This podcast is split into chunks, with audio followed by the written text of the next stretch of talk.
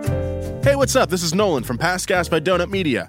We are the world's number one automotive podcast, and this week it's part two of our series on Nissan, our conclusion of the Nissan story. We're talking about all the iconic Nissan sports cars in this episode. I'm talking Z Car. How'd that even come to be? It turns out the guy responsible for it developed it in secret and then had to act surprised when the engineers showed it off for the rest of the company leadership. Very funny. Uh, and then, of course, Skyline GTR, Datsun 510 a little car called Godzilla. They're all in this episode. Check it out wherever you get your podcasts. It's part two of Nissan by Past Gas by Donut Media. Listen today.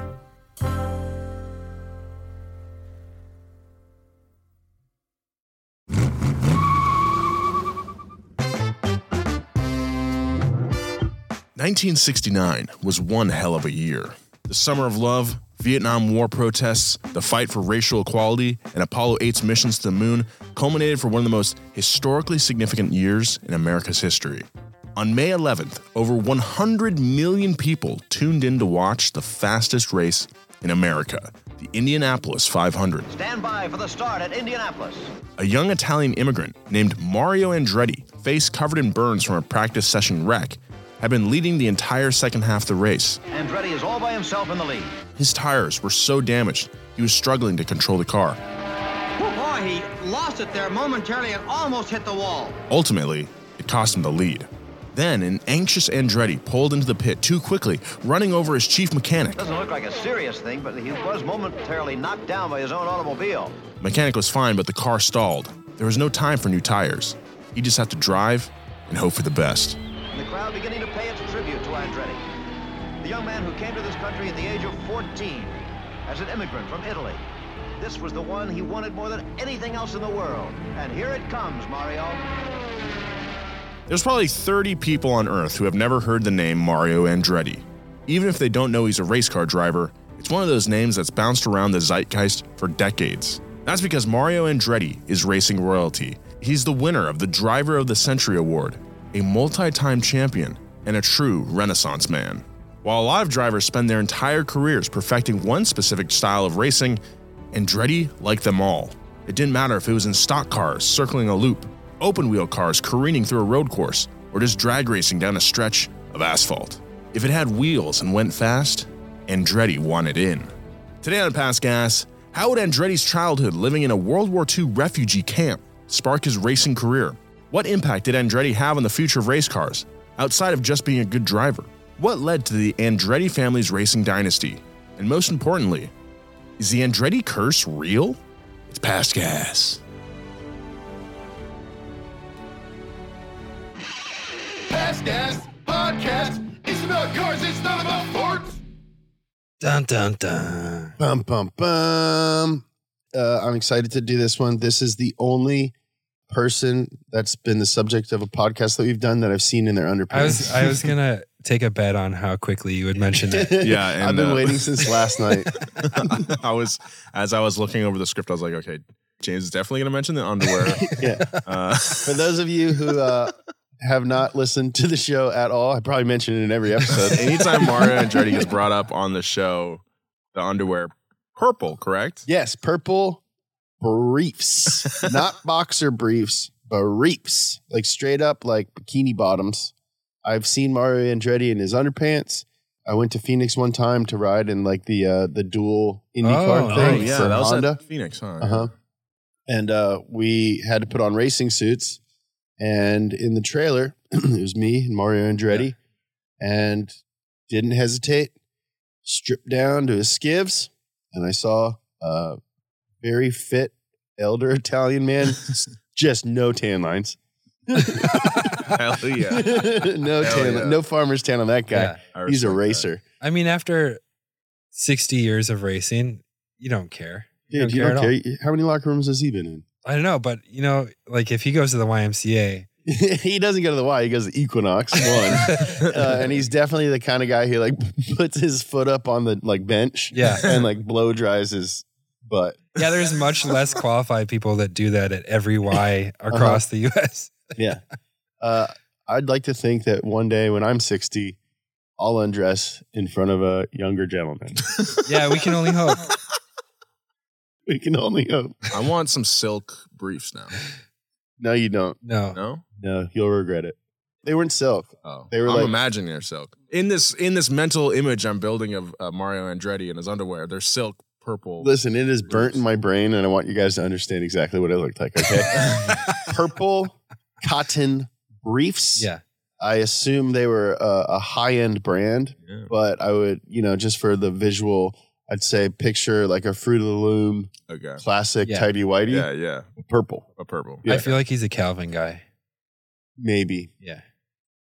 No logo. Anyway, Anyway, welcome to Past Gas, everybody. there's so much more Yeah. that we can learn We about just this needed man. to get that out of the way. yeah, yeah. Uh, we are in the studio together for the first time in a long time. Uh, we've been doing the show since the pandemic started over Zoom d- for over two years now. for two years. Yeah. Doing I it want to say last time was early March 2020. yeah. Well, then, yeah, then we did do a in person one like a year ago, the Lucy Shell episode. Uh, that was in person. That also that was weirder than this one. Yeah, that one felt weird for some reason. Yeah. Well, that was like still height of pandemic. Yeah, Yeah. none of us had been vaccinated at that point. Yeah, we were like, uh, why are we doing this? Yeah. I could. I was very aware of both of your breath. Yeah. Um. So it, it's good to be back in the studio with you guys. Yeah. Hear some crinkling or some barking. It's just because we're on a leather dog, leather couch, We're a leather dog couch. Yeah. leather dog couch. We got a leather couch that Joe and I are sitting on. Joe's dog Alfie is uh is sitting. Yeah, here. he's first time, long time listener, first time guest. If you think about it, all animals are made out of leather. Even Mario Andretti. Especially Mario Andretti. All right. Well, I'm excited to talk about one of the most requested topics we've had. I mean, on this the guy, show like here. when you think about racing, you think Oh, yeah. Andretti. Like, Yeah. there's very few subjects that we've covered that if I said to my mom, like, hey, mom, who's Mario Andretti? She'd be like, race car driver, you know? Like, even Senna, if I told, if I was like, mom, who's Ayrton Senna? She'd be like, uh, I don't know. Do they make couches? it does sound like a brand you'd buy at like West Elm. Uh-huh. I should introduce who the voices you hear are. Hello, my name is Nolan Sykes. I'm joined as always by my co-hosts in the studio. We have James Pumphrey. Oh, hello. I've seen Mario Andretti in his underwear. Thanks for reiterating. And Joe Weber. hey, what's up? Every animal is made out of leather. Yes. If you think about it. Oh, yeah. Uh, let's get into the story here. It's easy to assume that a person who seeks out racing as their passion is trying to escape something. Maybe it's existential anxieties, relationship difficulties, or childhood trauma. For racing legend Mario Andretti, trying to escape was something that he was forced to do since birth. Andretti was just three years old when Italian dictator Benito Mussolini and his brutal fascist regime were overthrown. Once the dust of World War II settled, the European continent was unrecognizable. When Andretti was eight years old, he and his family moved into a refugee camp in the Tuscany region of Italy, sharing a single room with eight other families, separated by only a blanket as a wall. Living conditions in the refugee camps were atrocious. It was cramped with no privacy. Desperation sparked violence on a daily basis. They had to wrestle their food away from rats, only to discover that the food was almost inedible. And the stench, which was ubiquitous in the camp, was a cross between a construction site porta potty and a morgue. It can't be emphasized enough how difficult Mario Andretti's childhood really was. Did you guys watch the documentary? I did not watch the documentary. What is this documentary? Joe? It's an NBC documentary called Drive Like Andretti. It's all right, but they it, the coolest part is that they like take him back to the original town that he lived in, which is called Morova or something like that, which is now in Croatia. It's on the very east side of Italy, and I guess it got annexed by Croatia after World War II. But yeah, they show the building that he lived in. There's like 1,200 people living in Montona is the town he grew up in, which is now in Croatia. But they go to Tuscany. They show the building he was in. It housed 1,200 people, and it's like the size of like a small elementary school. And he was like, "Yeah, we were lucky. We had we were in this room with eight other families, but we had a window." and I was just like, "Damn!" Like, ugh. During those seven long years, Andretti and his twin brother Aldo fell in love with Italy's most popular sport, Formula One racing. He'd listen to Grand Prix events on the radio, always rooting for his hero, Italian champion Alberto Ascari. After seeing Ascari once in person and watching him win the Italian Grand Prix in Monza, Mario was hooked for life. Now that guy's got a car named after him. The Ascari A10, there's another one, I forget. They have a new one or a newer one. I drove one of those. It's so fast. Ascari.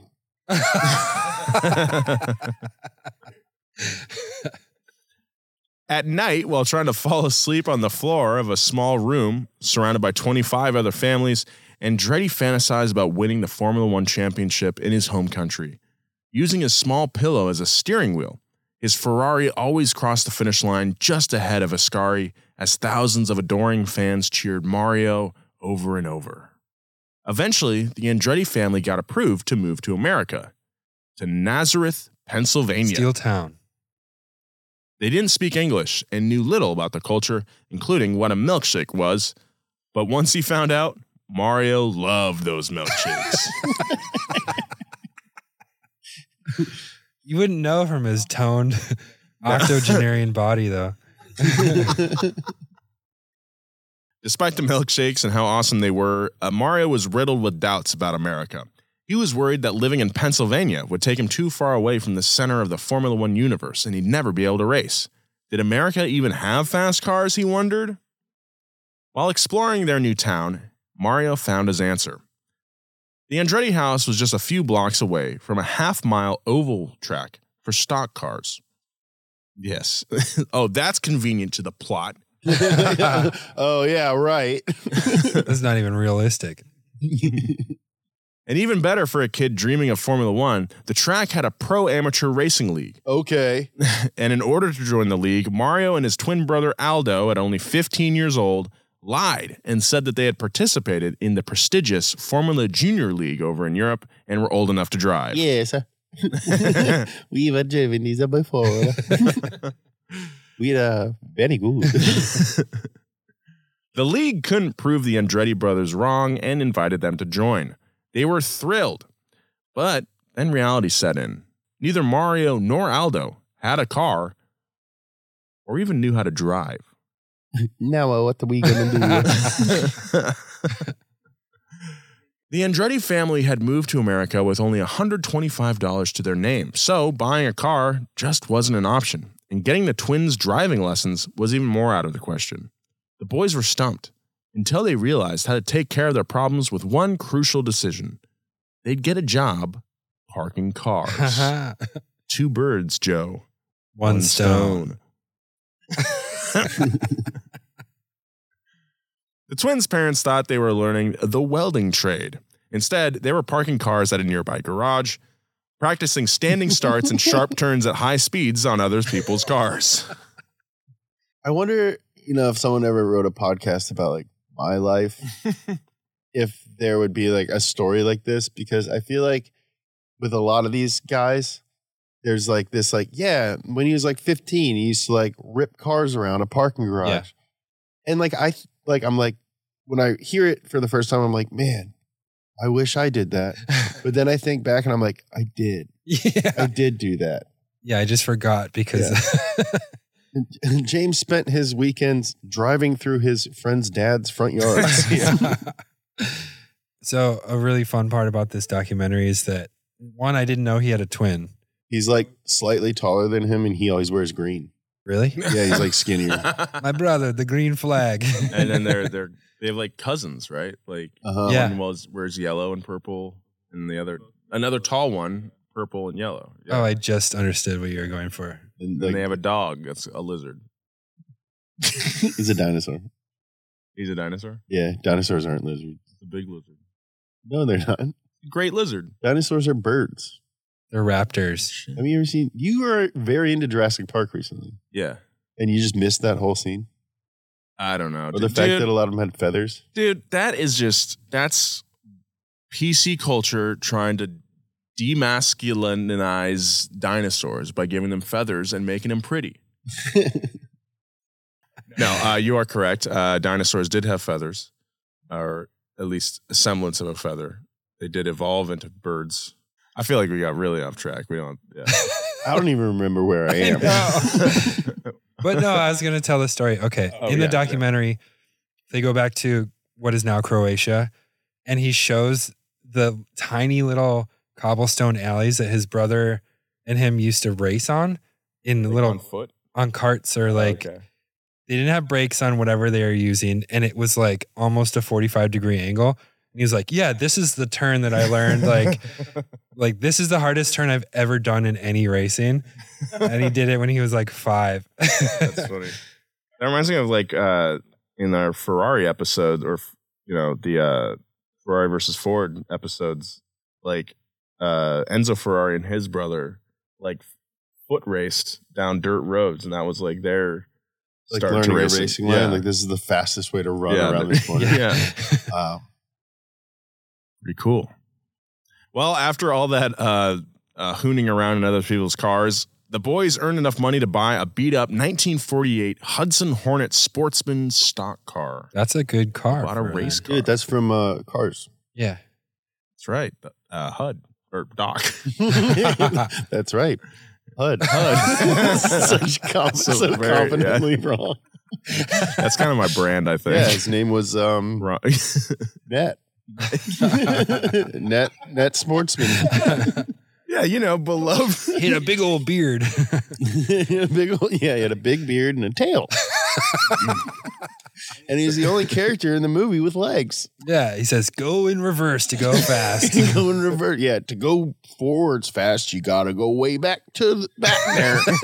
That's such my like such a good scene. so- yeah I cry every time I watch that scene. Sorry, it's embarrassing. Sorry. yeah But yeah, to go straight straight forward, you gotta go all the way back there.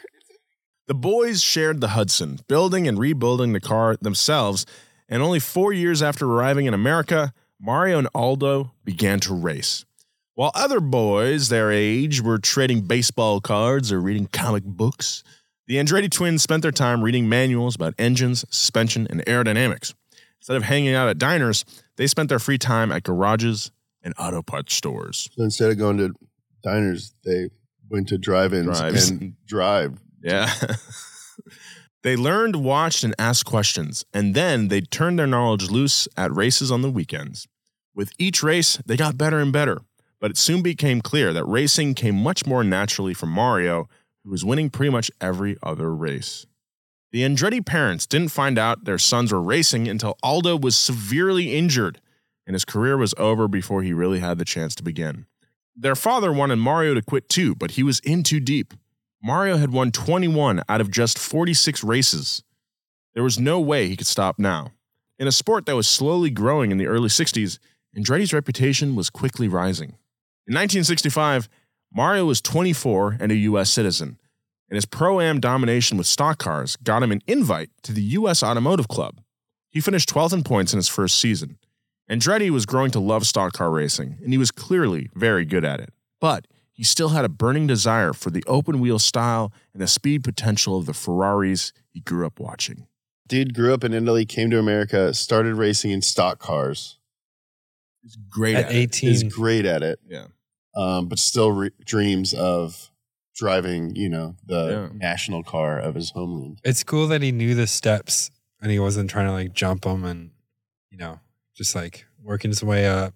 That same year, Andretti was shocked when he was asked to join the open wheel racing series, now known as IndyCar. It's been called a bunch of stuff, We should cover it in, an, in another episode because, like, the It's like cart, kart, champ car. oh, yeah, Champ Car, Cart, like yeah, I they think back split then, it-. I think at this point it was called champ car. okay. Christina's telling me. Yeah. Uh, but IndyCar is named after the Indianapolis 500. Yeah. And like the promoter or owner of the track, like some, there's like a split Yeah. and sponsorships are involved. So like maybe we'll cover, We definitely that- should. we should do it with like a um, succession like angle. Yes. Like, with like, ma- like Joe can play like a Kendall type character. Yeah. And I'll play the dad and you can be Shiv. And then we can all rotate being Kieran Culkin. Are you trying to fuck me right now? Dude, yeah. That's good. We'll be right back with more of this story, but first, a word from our sponsors.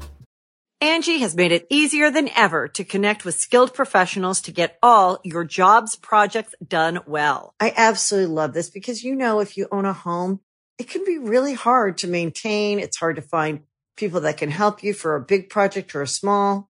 Well, whether it's in everyday maintenance and repairs or making dream projects a reality, it can be hard just to know where to start. But now all you need to do is Angi that and find a skilled local pro who will deliver the quality and expertise you need. Angi has over 20 years of home service experience and they've combined it with new tools to simplify the whole process. Bring them your project online or with the Angi app, answer a few questions and Angi can handle the rest from start to finish or help you compare quotes from multiple pros and connect instantly, which means you can take care of just about any home project in just a few taps. Because when it comes to getting the most out of your home, you can do this when you Angi that. Download the free Angi mobile app today or visit Angi.com. That's A-N-G-I dot com. This opportunity gave him a whole new vision of his career. Hone his skills in America, get good enough to join Formula E, and then win the Formula E Drivers' Championship. Easy peasy, lemon breezy. Easy as that, dude. Lemoncello. Andretti was a good stock car driver, but he was an even better IndyCar driver. Turn, we're just going to call it IndyCar. As I said, it's very confusing, um, and this is the most identifiable. This is what Mhm. it's called now. So Yeah. Turned out that his just go fast style of racing worked better in a faster car. Go think. Andretti arrived on the circuit in 1965 and shocked the racing world that first year.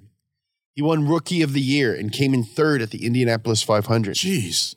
And then the next year, at only 25 years old, he became the youngest champion in series history. And then he went ahead and won the championship again the next year. Insane. It's like if uh Kanan won.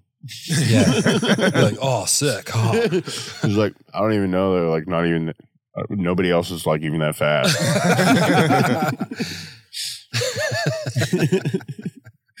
like, I just like don't even understand like why there aren't even fenders on these cars. I'm moving to New York. During IndyCar's offseason, Andretti raced stock cars in the Sprint Series. He rarely took any time off. People thought he was crazy, that he burned out. But for Andretti, burnout wasn't possible because he didn't consider racing work. He'd rather burn out than burn out.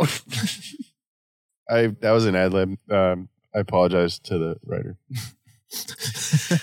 He'd spent his entire childhood living in a refugee camp, scrounging for resources and searching for purpose. He had both now. For him, this was la dolce vita, the sweet life. nice, James. Yeah. nice. Living la dolce vita. Mario is driving, living la dolce vita. After his back to back Indy championships, Andretti finally finished seventh in points NASCAR and won its biggest race, the 1967 Daytona 500, marking the only time a person born outside of the United States had ever won that race. This is huge. Dude, I'm sure the French family was so mad. The French family. the France family. Yeah. Wait, who's the founder? What's the dad's name? Bill. France. Senior. Yeah, I'm sure. I'm sure Bill France was like livid. I thought you were talking about a French family that was like, we are not the first Europeans. Oh, oh, oh. oh, No, boo. Bill France is just like sucking on a chili dog. yeah. this is way better than spaghetti. uh, Fucking on chili dog. sucking on chili dogs. No, Bill Francis famously loves chili dogs, and uh, Does he really? yeah, at NASCAR uh, when like at the like main Mm-hmm. like camp or whatever, like wherever like ultra VIPs go, like me. Uh, there's there's always, UVIPs. there's always like this like chili dog station Uh-huh. with Bill France's like recipe for chili dog. Wow. All these wonder- racing dudes with their chili recipes. Yeah, yeah racing dudes love chili. I, I mean, I'm sure it's just like easy to eat at a track. Mhm. Yeah, but also, like, do you want to hop in a race car after sucking down a chili dog? Like, sweat your ass Hell off? no. Like, No. like you know, someone breaks hard too front in, in front of you, and you're like, "Oops, there goes the chili." Suck it on, chill it out. Andretti earned his first of three prestigious Driver of the Year awards. After winning the Daytona 500, he was becoming one of the most popular drivers in the country. But there was still a race he needed to win to gain the attention of Formula One the Indianapolis 500. they interview Jay Leno in this document documentary, and he's like, "Yeah, my my dad wouldn't watch anything that didn't have Italians in it. So once Mario won, then he started watching racing. that's amazing. Andretti, that's amazing, dude. Can you imagine being like the Bronx in like 1967 and like being into racing? yeah, That would have been cool. like hitting the TV until it works. Ah, come on. Yeah, Uh, what is this cannoli?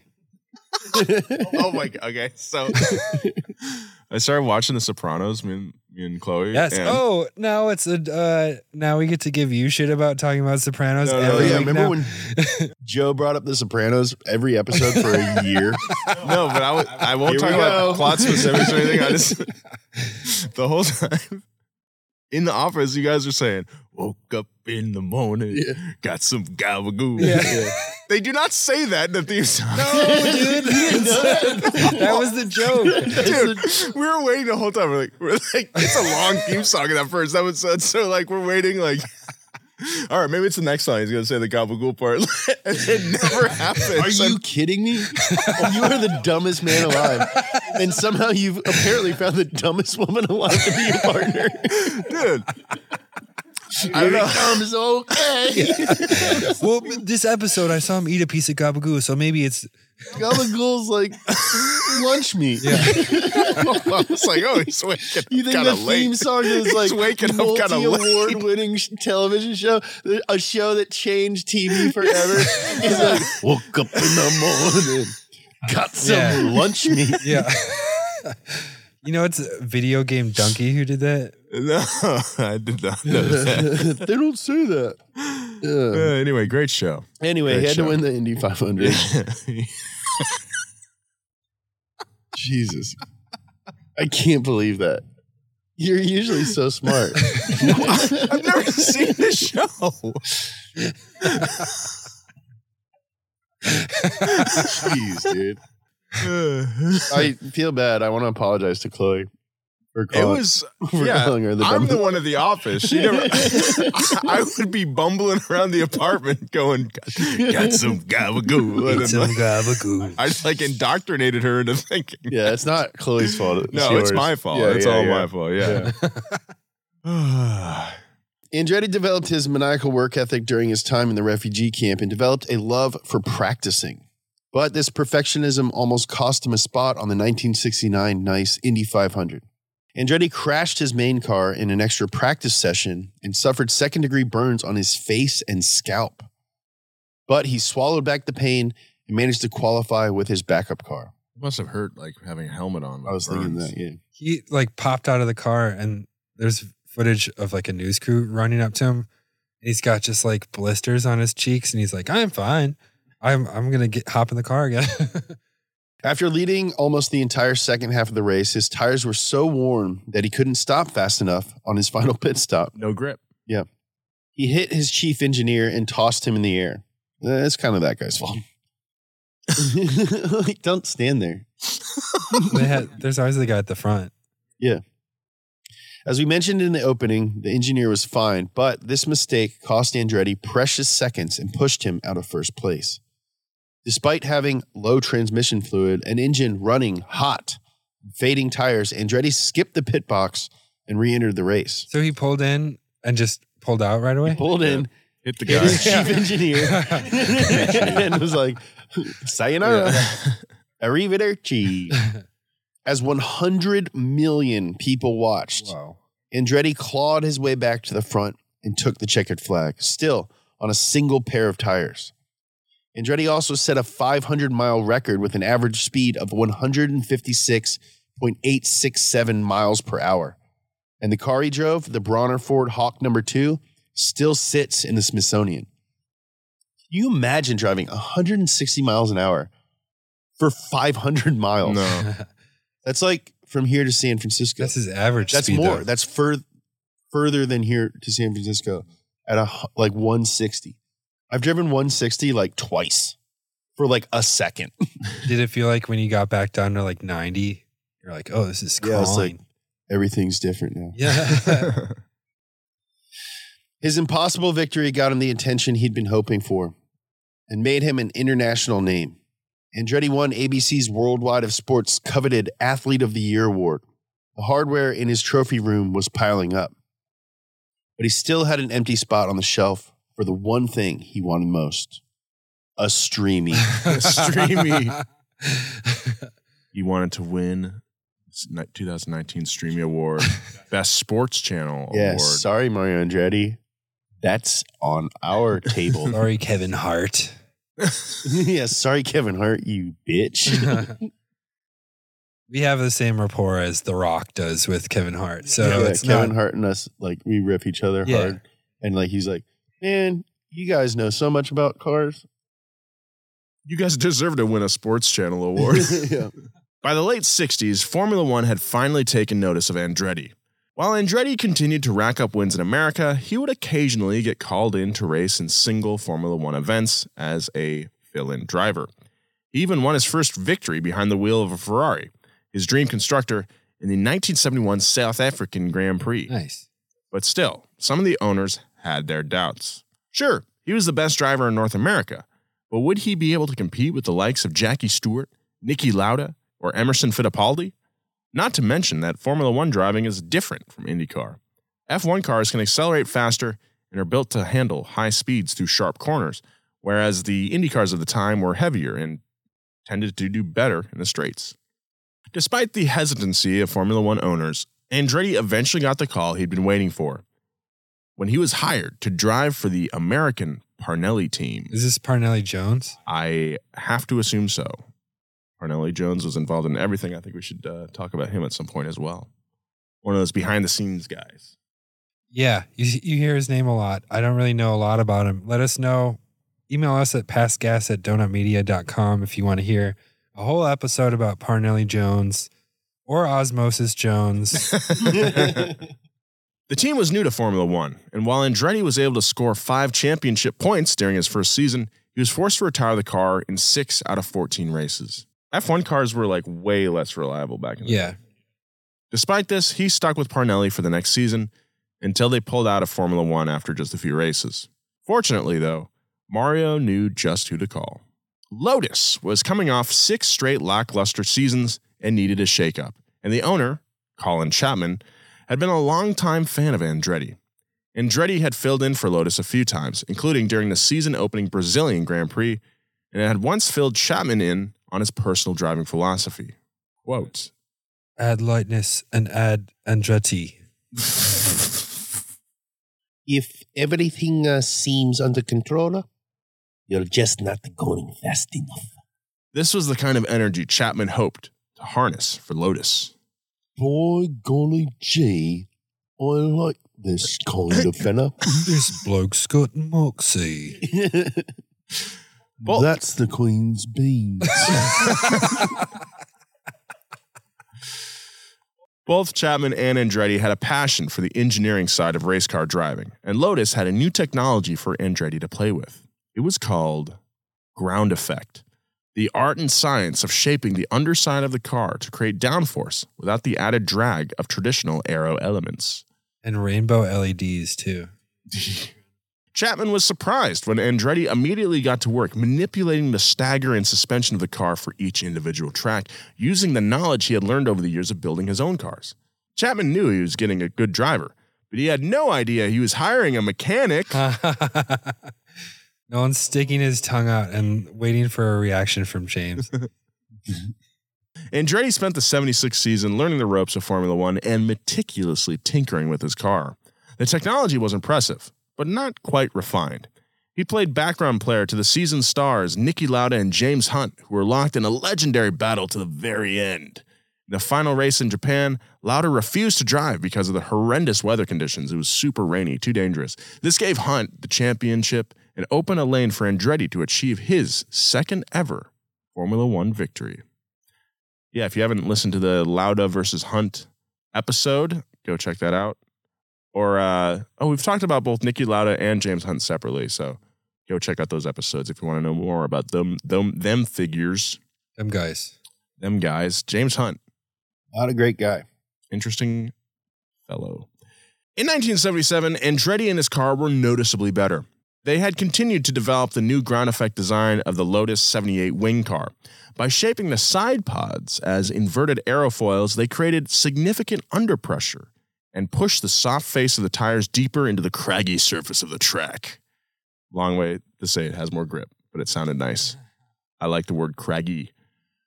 When it was unveiled, the other drivers were impressed. They whispered to each other that not only was Lotus back, but they may have the best car in the world. They may have the best car in the world. Shh. Why are we whispering at the track? It's loud. This is a famous. Hey, are you guys talking? my my throat hurt after uh, we went to Apple Valley just because it was loud and we had to talk over the cars and stuff.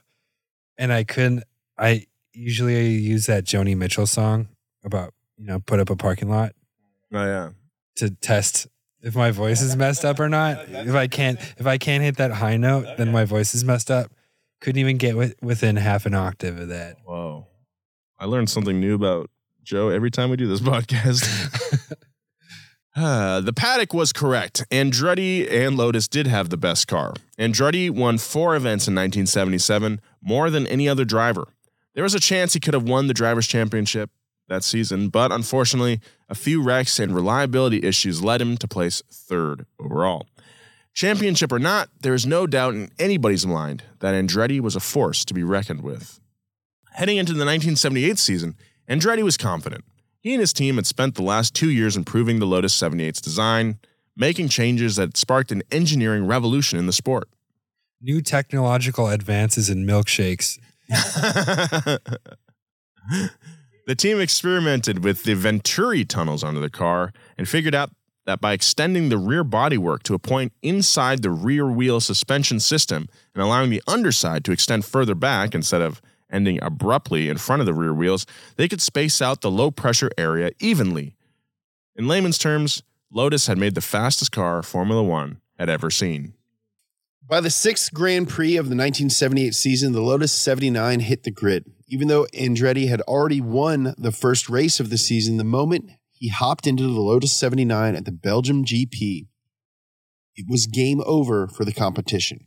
Andretti took back to back victories in Belgium and Spain, with his Lotus teammate Ronnie Peterson right behind him.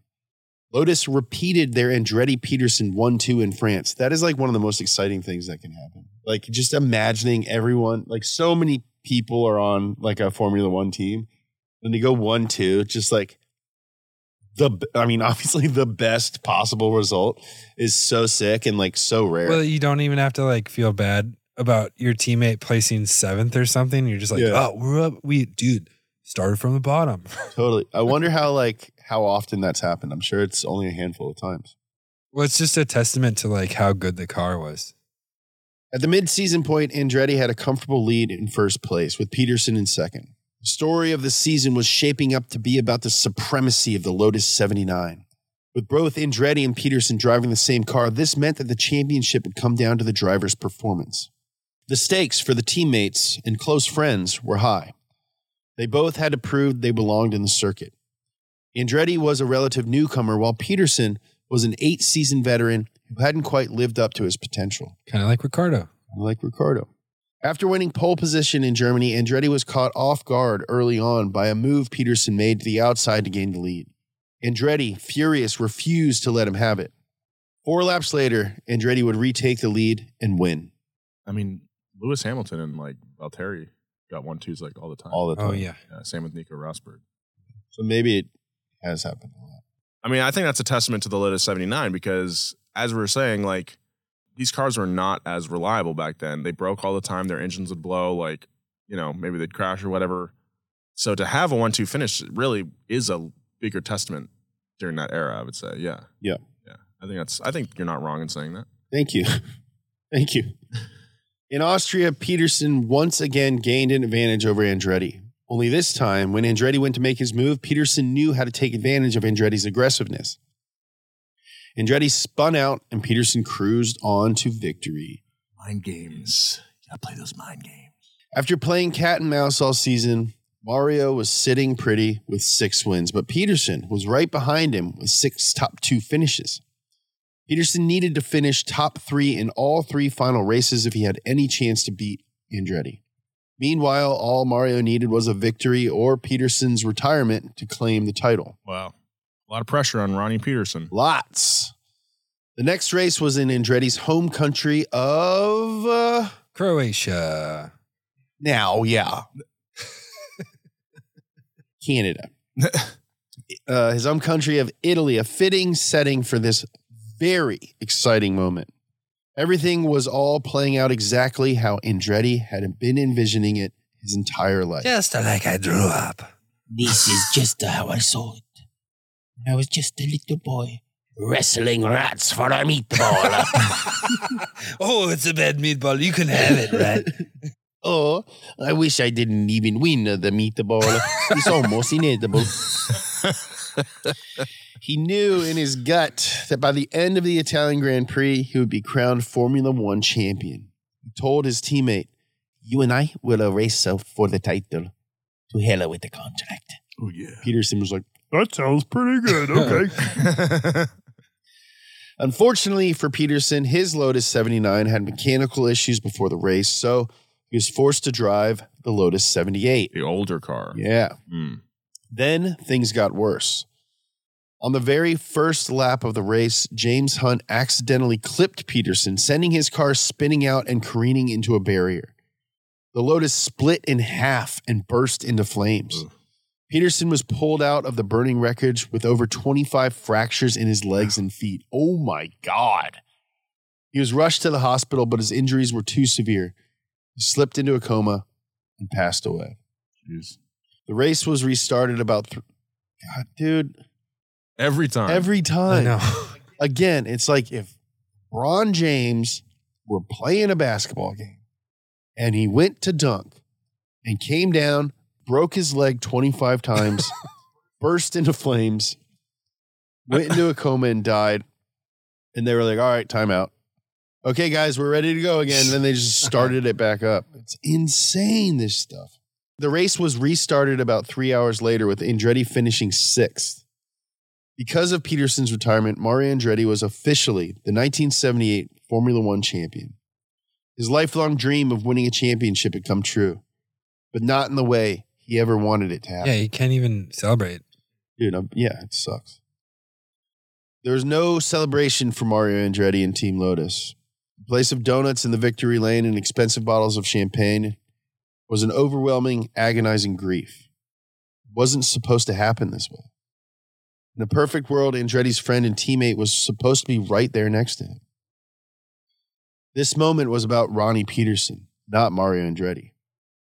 Andretti's team and Lotus never. Re- you- has anyone else on this podcast ever talked about someone dying, or do I just get all of it? Uh, I think I've done it like once. It is Yeah, pretty yeah, every crazy. single You get a time, like- very, very, very I think big that's majority of them. that's because of the pacing though.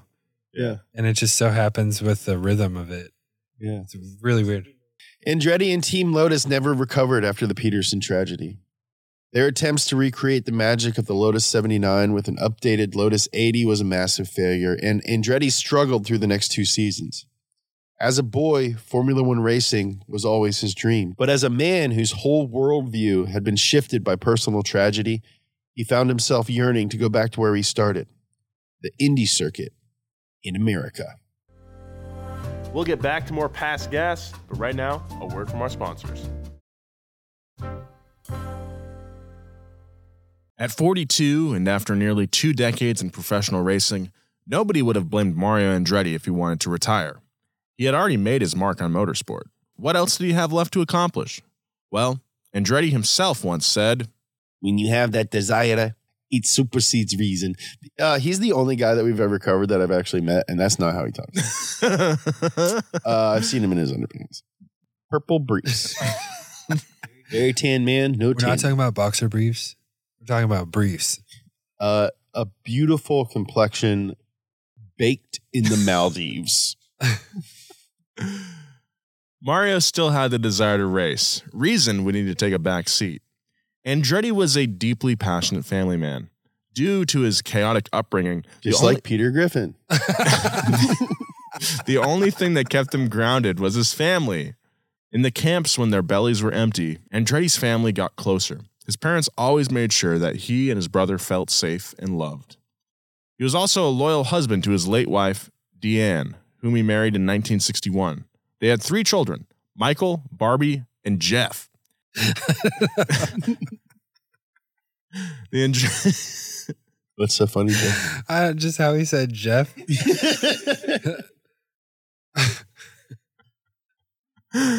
The Andretti clan adopted Mario's love of racing, and he was determined to pass the steering wheel over to them. In 1989, Andretti's team, Newman Haas, hired his son Michael to join the team, making them the first father son team to compete in both IMSA GT and Champ Car racing. Wait, Haas had a team all the way back then? That's crazy. Gene Haas is a very wealthy man.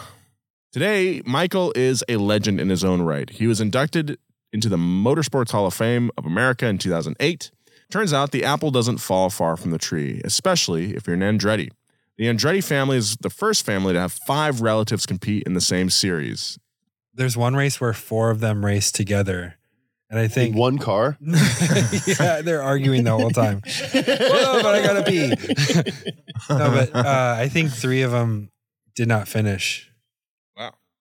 I'd be so pissed if my dad beat me in a race, dude. Yeah, he was like they interview they were talking together, and he was like, "Yeah, I mean, I could have let you win, like because it was like inches." Yeah, yeah. He's like, "But I wouldn't be who I am if I let you win." He's like, yeah, cool. yeah, Yeah, I guess you're like the goat, I guess. Uh, like imagine if yeah, like your dad is like the best at ever doing Yeah. like You're really yeah, good. you're great, but your dad is goaded in the sauce. like. Hall of Famer. but your dad is better. Like Like the opposite of The Rock. I'm planning on being way better than my son at everything. At least for the first five years. This brings us, guys, to the Andretti curse, the infamous string of bad luck that has prevented anyone in the racing family from winning the Indy 500 since Andretti's original win in 1969. With 77 starts between Michael, Jeff, nephew John, and grandson Marco, none of the Andrettis have chugged that famous milk. uh, just if you're not aware, audience, the Indy 500, like in most races, if you win, they pop champagne. Um, but at the Indy 500, uh, you drink milk. So that's not a weird way to say win. It's a reference to what actually happens at that Yes. race. Uh, Mario's nephew John had 12 starts at the race with the best finish of fifth. Andretti's son, Jeff, competed three times with no luck, and son Michael was unsuccessful in his 16 attempts at winning the Indy 500, despite having completed the most laps as well as led the most laps of any driver who had never won the race. Michael's son, Marco, has competed in the race 17 times and even won pole position in 2020 after setting the fastest practice lap at Indy since 1996 but unfortunately, he finished in 13th place. Marco is still active in IndyCar and may be the Andretti's best chance to finally defeat the bizarre curse that has plagued the family for over 40 years. And Marco's good friends with Ludacris. Is he really? Yeah. They interview Ludacris in this documentary. Ludacris doesn't know a bunch about Mario, but he keeps talking about Marco. It's like, Uh-huh. dude, this is about Mario. Yeah, Luda. Come on, Luda. Come on, Chris. Mario Andretti stayed competitive in IndyCars through the late 80s and early 90s. He'd win occasionally before retiring in his Arrivederci Mario Tour in 1994 at the age of 54. Since then, he's become a popular ambassador for the sport and even pops in to drive for big races like the 24 Hours of Le Mans, one of his favorites, though he's never won, or even the Indy 500 in 2003. Andretti is beloved in both Italy and America at 82 years old and regularly invites friends and celebrities, including Jay Leno, Stephen King, and even James Humphrey. James Pumphrey, and even Lady Gaga to come see what it's like to ride with him in an Indy car. Done it. I did it. I've done it as well. Nolan's done it with Mario. Yeah, with Mario. Whoa. Did you see him in his underpants? Did not. Damn. I have a picture bet- with him though, and I'm much taller than him. Wait, so Yeah, me too. I'm the only host that's never been in a video game and never ridden with Mario Andretti? Yep. What? Well, I mean, of this of this show, yeah. yeah. Yeah. What do you, what show? I'm not talking about the View, dude. I was gonna say Jerry and Job have never seen Mario Andretti in the changing room. That's true. Yeah, I've been in three video games. I know. You don't even play video games. I just never play. I've never played the video games I'm in. Dude, the the the two seater Indy car, real quick, is like it's funny because you have to get in, but like they don't tell you that your your knees are like up to your chest. Uh Like, and you're still strapped You in with, mean like birth position? I like assume um, so. going poop while camping position. Yes, yeah. You're like in that in the I don't car. lay uh, down with my not butthole facing forward when I take a shit. What? I don't know what to tell you, man. I do what I do, and I camp how I camp. um, real quick to get us away from camp pooping. uh, he it's one of the biggest crashes he's ever been in was in 2006. I don't know what it was for, maybe Indy or something. Flipped over 15 times, flew in the air. His car got chopped in half. Just walks away with like a scratch on his chin, and like did an interview afterwards. He's like, "Holy shit!" Yeah. that was crazy. Yeah. but he must have been at least 60 by then. That's wild, man. In sports, greatness is often distilled down to hard numbers and achievements. By that metric, there's probably not a lot of racing fans who would call Mario Andretti the greatest race car driver of all time. But greatness should be examined through other, perhaps less exciting standards. Andretti's versatility was impressive. He was like the Mario Andretti of racing. That's like we had another athlete in there, but it just didn't make sense because like Mario Andretti is Mario Andretti. Mario he's the Andretti. best example of like he's like Bo Jackson, but like Bo Yes. Jackson only did two sports. Like Deion Sanders only Yeah. did two sports. Like Michael Yes. Jordan was really good at one sport and like pretty kind of bad at the other Kind one. of bad. Like that was, Mario Andretti that was did, more just about uh, gambling. and his dad getting murdered. Yeah. Yeah, no, Mario Andretti is like Yeah, Mario Andretti's the Mario Andretti. Yeah. Everyone else is the Mario Andretti of blank. Yeah. You know? Yeah. But he's the Mario Andretti. This was a really fun one. I really like this guy. And uh, I think, you know, really impressive story. Great tan, cool underpants. great family, like great family man. Yeah. So he still lives in Nazareth, Pennsylvania, where his Oh, parents wow. first moved. He lives right down the road from their first house. Oh. And Wow. they ask him why he didn't move to LA or, you know, somewhere easier to fly to F1 races and Mhm. stuff. And he was like, I just wanted to be by my parents, by my sister and brother and family. And they like show Really cool. a bunch of, it's like that Carlos Sainz scene in uh, Drive to Survive but like he's just with his family. They're grilling steaks and they're so comfortable together. Yeah. And they're just he just wants to hang out with his family Why is that scene in particular the like the most memorable part of Drive to because the for me? ham Iberico looks so It does good, look amazing. and everyone is so handsome. Yeah, They're next to a lake under a cabana. Yeah. Like that's what I want to do in Spain. Yeah. Yeah. We're in a room with no windows. Andretti's influence and background should also factor into consideration for his place in the Great Hall of Racers. He was a destitute Italian immigrant who grew up in a refugee camp in post fascist Italy. He started racing later than most without the family connections or resources that benefit many other drivers. So while there are others who may have been more skilled, won more races, and drove faster, Mario Andretti still stands alone, deservedly as one of the most important drivers of the 20th century. Agree. Here, here. You're here, Here, here. here, and 21st. Mm, probably not most important of the 21st. Most important drivers of the 21st are going to be, look, they're going to look like Wally. Was he driver of the century? He was dri- voted driver of the century Wow. for last century. That's yeah. sick. Yeah, it's crazy. I Did came in ever fifth. have- he had a video game, right? Yeah, I'm sure there's been Andretti video games on like the Sega Dreamcast. like I said at the beginning of this, like Andretti is probably the most, the name most synonymous with racing in America. Mhm. for sure. Like I remember, like he was. I think he's the first race car driver I was like aware of, the first famous one. I remember on Home Improvement, Jill got Tim a Mario Andretti steering wheel for their anniversary, and he was like, "This is so meaningful." Aw. Yeah. But also, fuck Tim Allen. Yeah, fuck Tim Allen, but he's a narc. Tim Allen's like, I want to get myself a real nice gift on this video. How about we? How about? Yeah. How about he I'm gonna get uh, myself Mario a real Andretti? nice gift on this uh, show. How about I narc on all my friends? Yeah. Anyway, thank you very much for listening to Yeah. the show. This is a great story. It's fun being back in the stew with you guys.